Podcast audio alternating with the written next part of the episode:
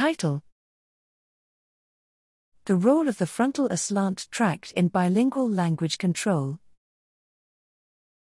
Abstract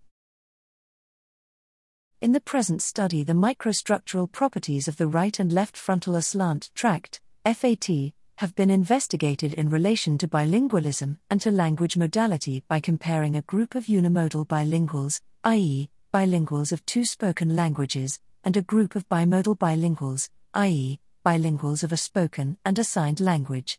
The microstructural properties of the left fat correlated with performance in picture naming and semantic fluency in L2 for both groups of bilinguals the microstructural properties of the both the right and left fat correlated with picture naming performance in L1 for bimodal bilinguals.